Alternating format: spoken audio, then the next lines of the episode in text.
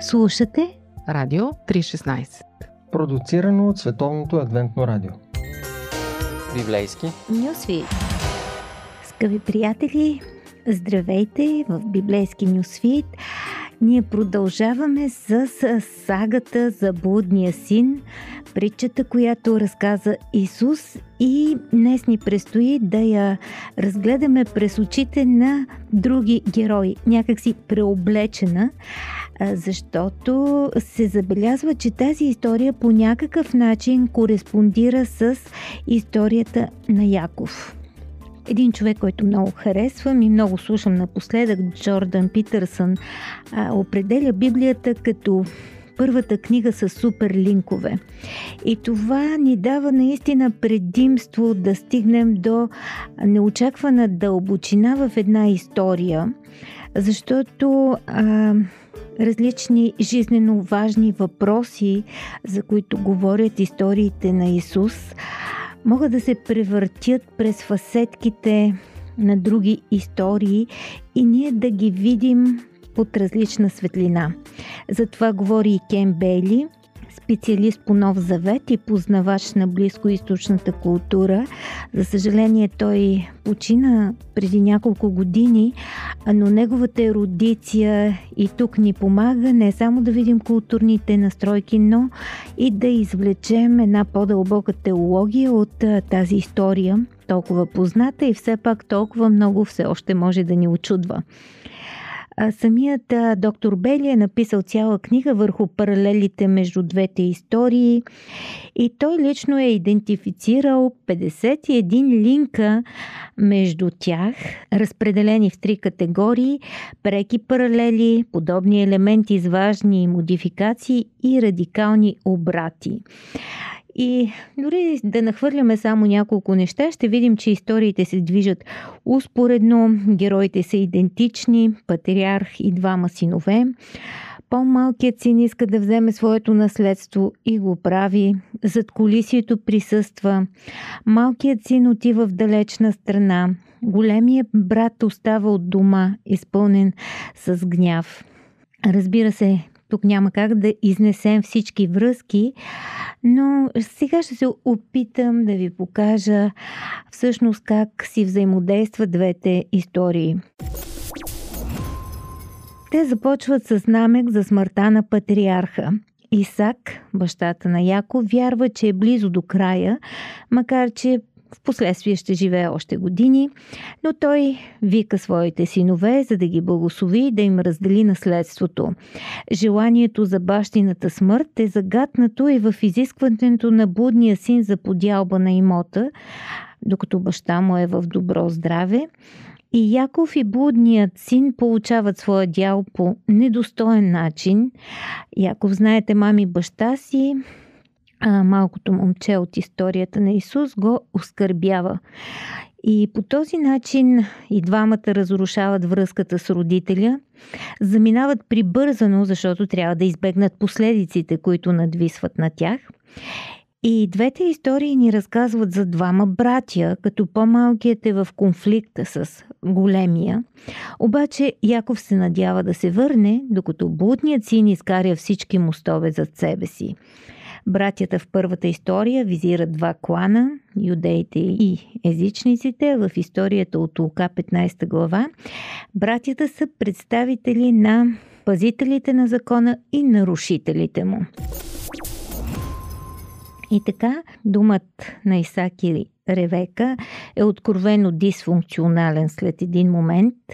Исак като патриарх е решен да благослови Исав, въпреки че той нарушава Божиите инструкции и се жени за местни момичета, две на брой. Ревека круи заговори зад гърба на мъжа си. Исав често изглежда незаинтересован от това, което се очаква от него като първороден. Яков мами баща си.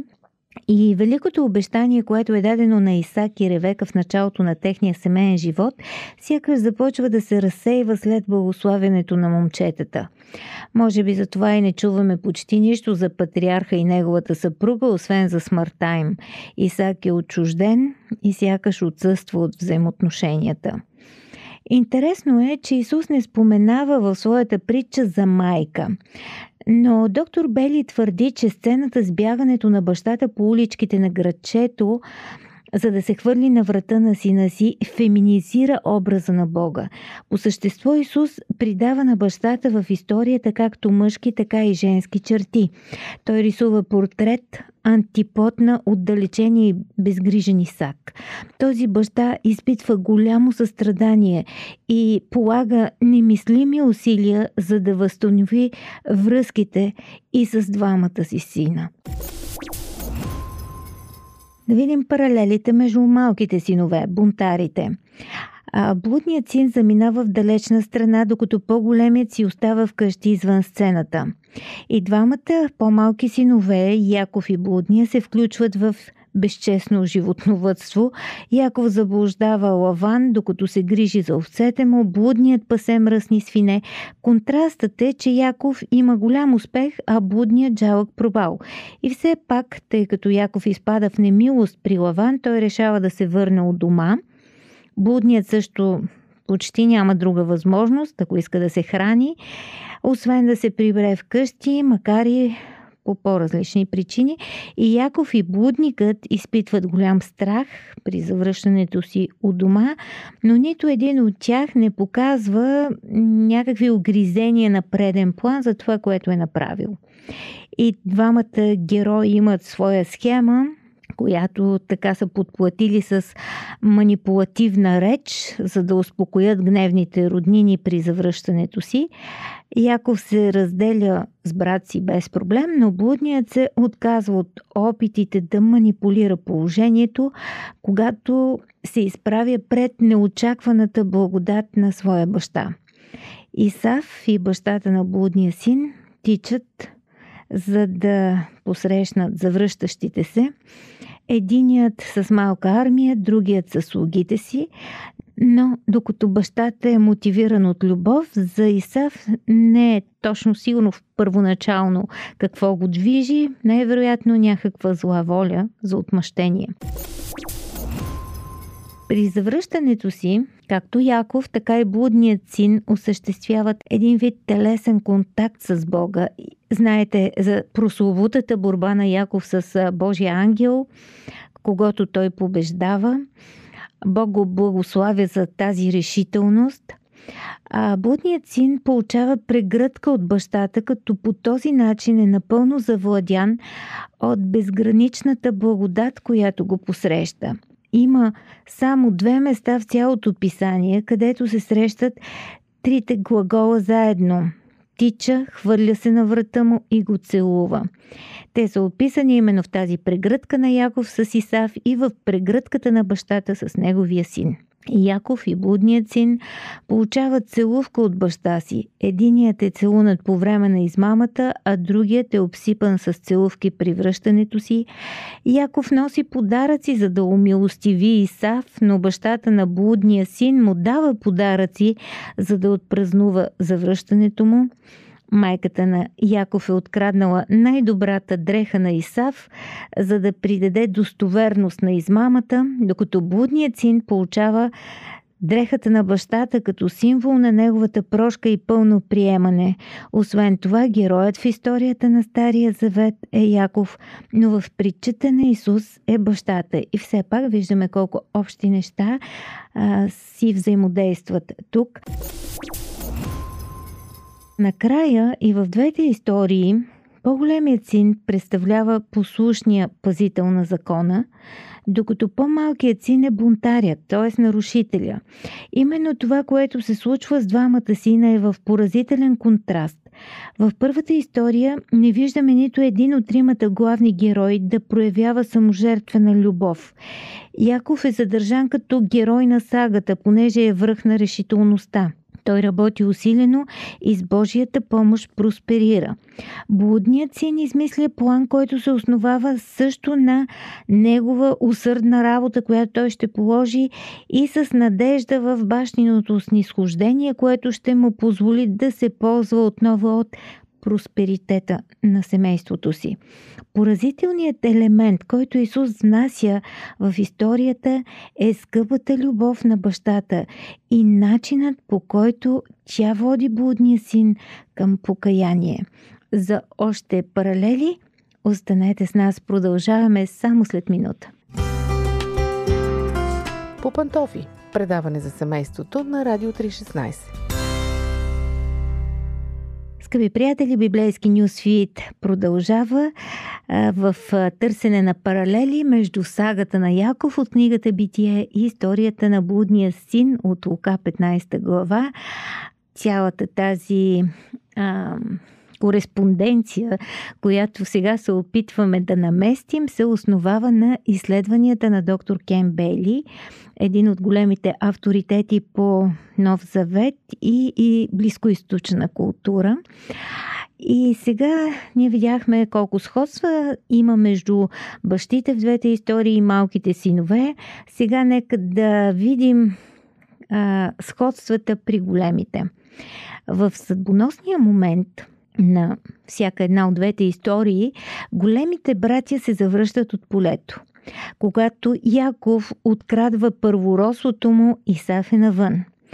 Исак изпраща голямото момче да му хване нещо свежо, преди да го благослови. В това време Яков се представя за брат си, успява да заблуди баща си, естествено.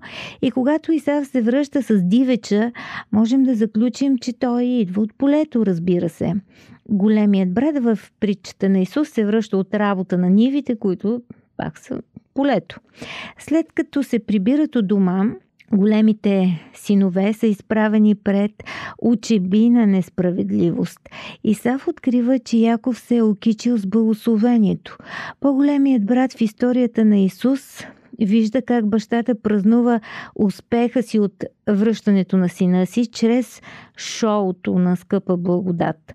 Големият син смята за несправедливост, че малкият син е реституиран преди да бъде възстановен.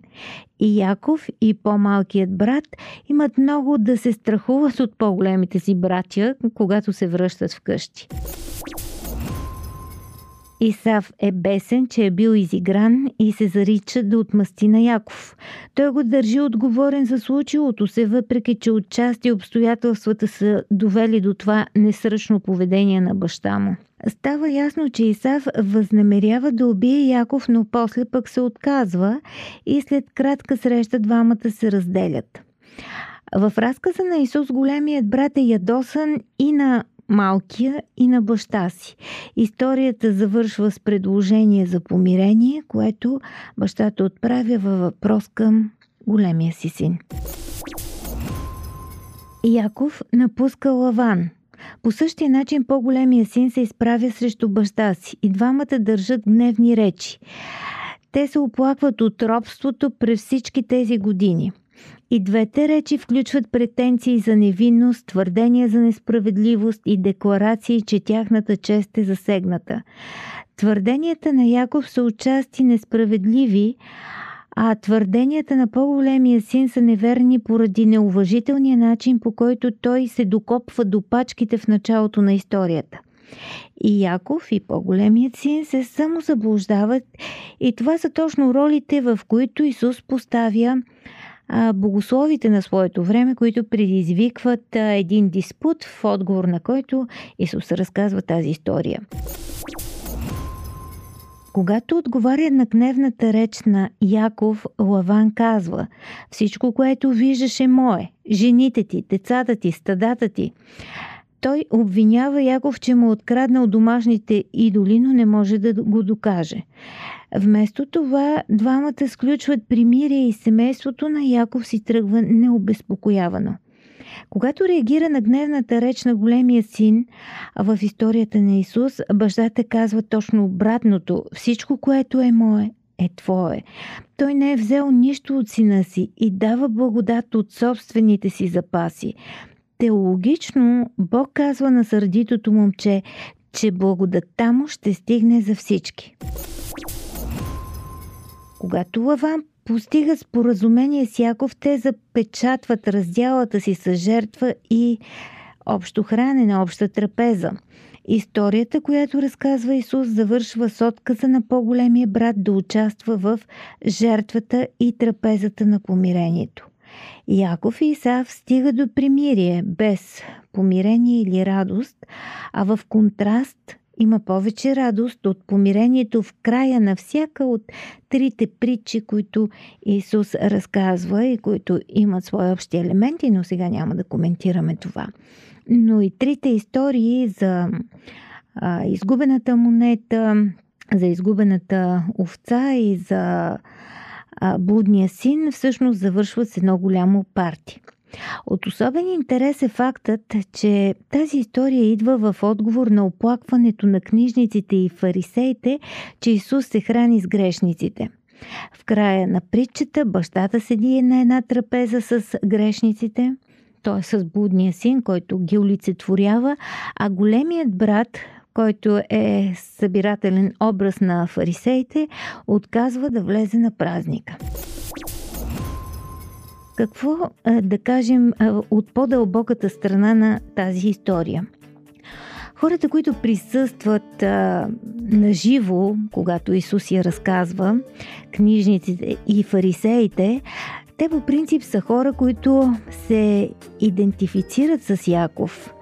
Те виждат неговата сага като символ на техния живот, на тяхното съществуване, и Исав го възприемат като смъртен враг, който става баща на Едом.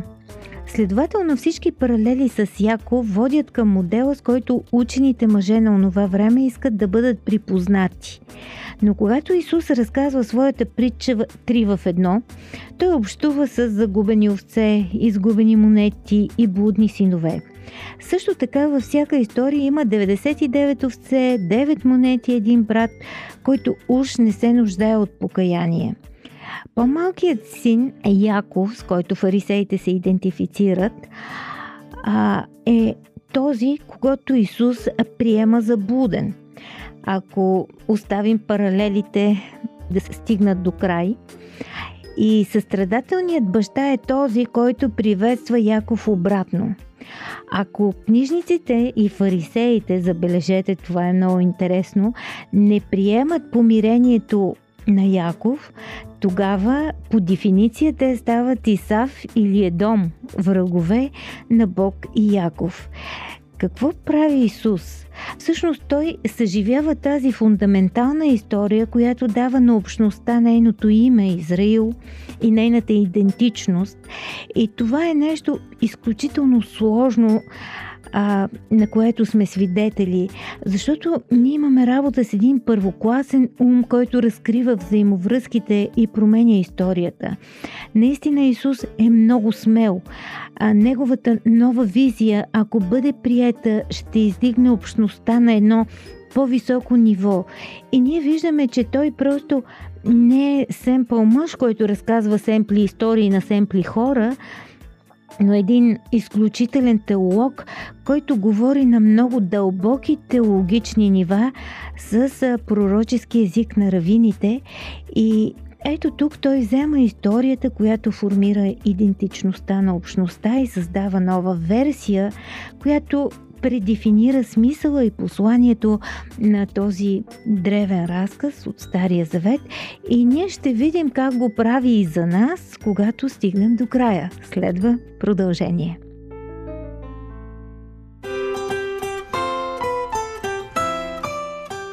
По пантофи.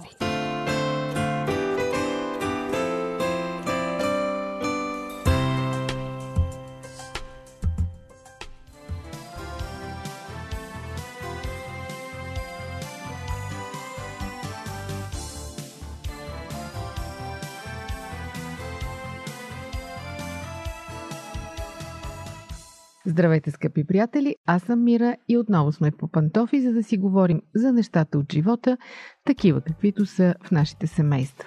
Често тук сме говорили за възпитанието на децата, за грешките, които допускаме, за разочарованията, които се налага да преглъщаме в по-зрелите си години, когато децата пораснат и се разминават с нашите мечти и представи. Днес ще ви запозная с още няколко родителски грешки, които ние допускаме в любовта си и в желанието си никога нищо лошо да не се случи на нашите деца. Ето какви грешки правим. Първо, преговаряме с децата. Става въпрос за малки деца, разбира се. Сигурно сте чували в разни супермаркети как майките казват: добре, ще ти купя еди какво си, ако се държиш добре, ако направиш това и това. После, когато детето не се държи добре, то чува: добре, хайде, ще ти дам още един шанс.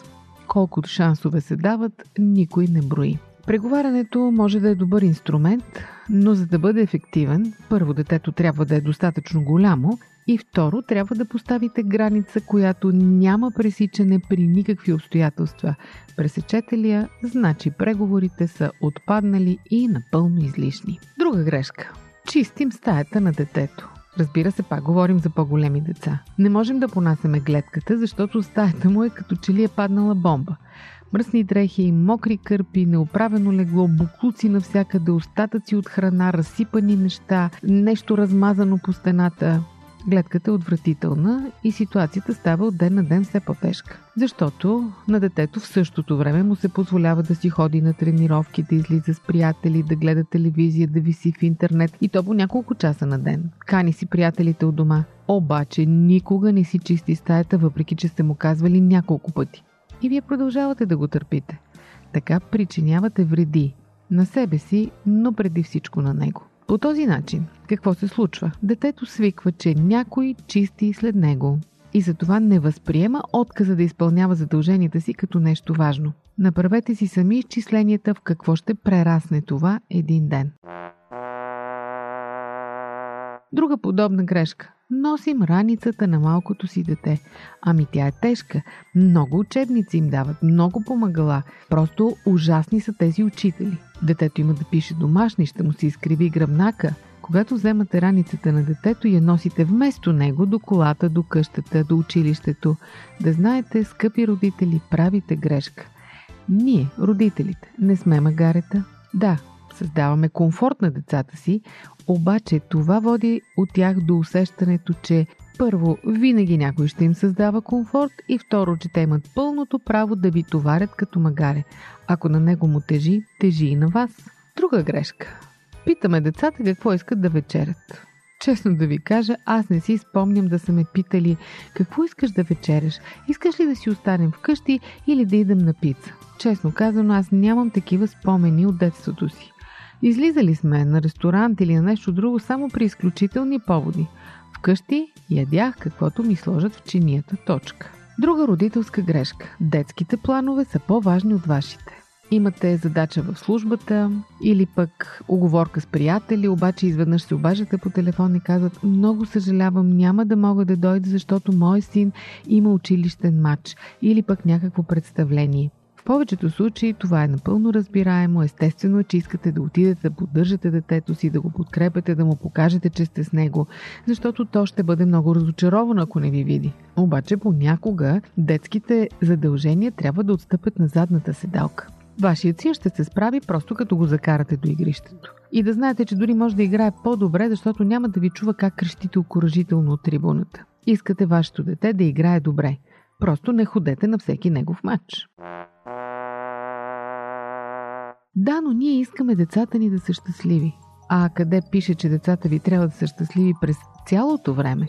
Нормално е не винаги да получават това, което искат, не винаги да правят това, което искат, и не винаги да ходят там, където им се иска. А ако са натоварени с домашни отговорности, трябва да прекарват време с семейството или пък да излязат с вас на пазар, не дайте да се отклонявате от плана си. Не се предавайте пред въртенето на очи, пухтенето, оправданията, че не искат, не могат и така нататък. Не всичко в живота е свързано с тяхното нескончаемо щастие. Научете ги на този урок от малки, защото когато пораснат, ще го научат по много по-болезнен начин. Какво да кажем за дискусии по Радио три шестнайсет? Вие слушате Радио триста и шестнадесет, продуцирано от Световното адвентно радио.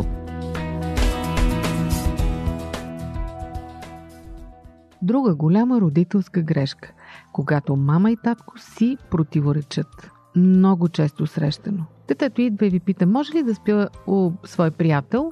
Вие казвате не. Обаче той отива при другия родител, при мама или при тате съответно, и чува да. И тъй като се оказва, че родителите не са на едно мнение, те забравят да се питат един друг какво мислят, децата са в много изгодна ситуация. Те се възползват от всяко разминаване. Така че, скъпи родители, стремете се винаги да имате единна позиция по едни и същи въпроси. Извън присъствието на децата, коментирайте разногласията си, карайте се ако щете, но пред тях излизайте с единно мнение винаги. Ако ви сварят неподготвени, просто кажете «Ще говоря с тате» или «Ще говоря с мама» и после ще ти кажа. В противен случай ще ви въртят на пръста си от много малки.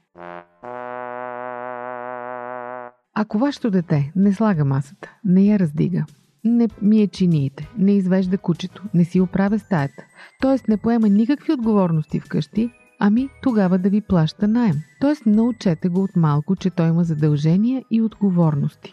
Ако не го правите, сте в голяма беда след години. Ето още какво правим, а не бива да го правим. Намираме приемливо обяснение за лошото им поведение винаги. Честно казано, всички правим тази грешка от време на време, но не бива, защото лошото поведение си е лошо поведение. Вашето момиче се е държало грубо с съседката, но вие казвате, ох, тя горката е много уморена, гладна или пък идва от заболекар и болеше я, затова се държа така, иначе тя е добро дете. Или пък, синът ви отива без домашна на училище и съответно получава забележка. Вие казвате, ох, той имаше тренировка до късно, много беше изморен и нямаше време да си напише домашната. Престанете да се извинявате за лошото поведение на детето или отсъствието на етика в него. Ако не го дисциплинирате, очакват ви много страшни неща след време. И разбира се, естествена последица от тази грешка е да спорим с учителите или треньорите на децата. Разбира се, че е важно да ги подкрепяме, но най-напред трябва да ги научим те сами да се защитават. Ако учителят на вашето дете ви извика и ви каже, че детето ви няма навици за учене или се държи лошо в клас, трябва да му повярвате. Противно на всеобщото мислене, повечето учители искат да научат вашите деца. Искат те да се справят добре. И когато започнете да спорите с учителя защо е писал по-ниска оценка на детето ви, то се научава, че може да си бъде мързеливо, тъй като родителите му имат добро извинение за това и естествено ще изкарат учителите виновни за всичко. Още един лош урок, който децата ви научават. Така те няма да уважават учителите си и няма да си вършат работата. Много просто. Скъпи приятели, вниманието към децата ви не е нещо лошо, напротив. То е ваша първостепенна задача, докато са малки. Трябва да се научите да участвате в живота на децата си, но с граница. До каква степен да го правите така, че да не им вредите? Ето това е майсторството, към което трябва да се стремим като родители. Не ги извинявайте, когато правят грешки. Не чистете стаята им, когато те не са я почистили. Не ги питайте непрекъснато какво им се яде. Подкрепяйте ги, но и ги дисциплинирайте. Ако не ги дисциплинирате, изненадите, които ви очакват, със сигурност са неприятни. Детето ви трябва да знае, че яде каквото му се сервира. Така се гради характер. Скъпи приятели, не знам дали не ви се сториха твърде сурови тези неща. Помислете си, а ако смятате нещо друго, очакваме с нетърпение мнението ви в нашата Facebook страница или на сайта ни. Това беше по пантофи, аз съм Мира, до чуване до следващия път.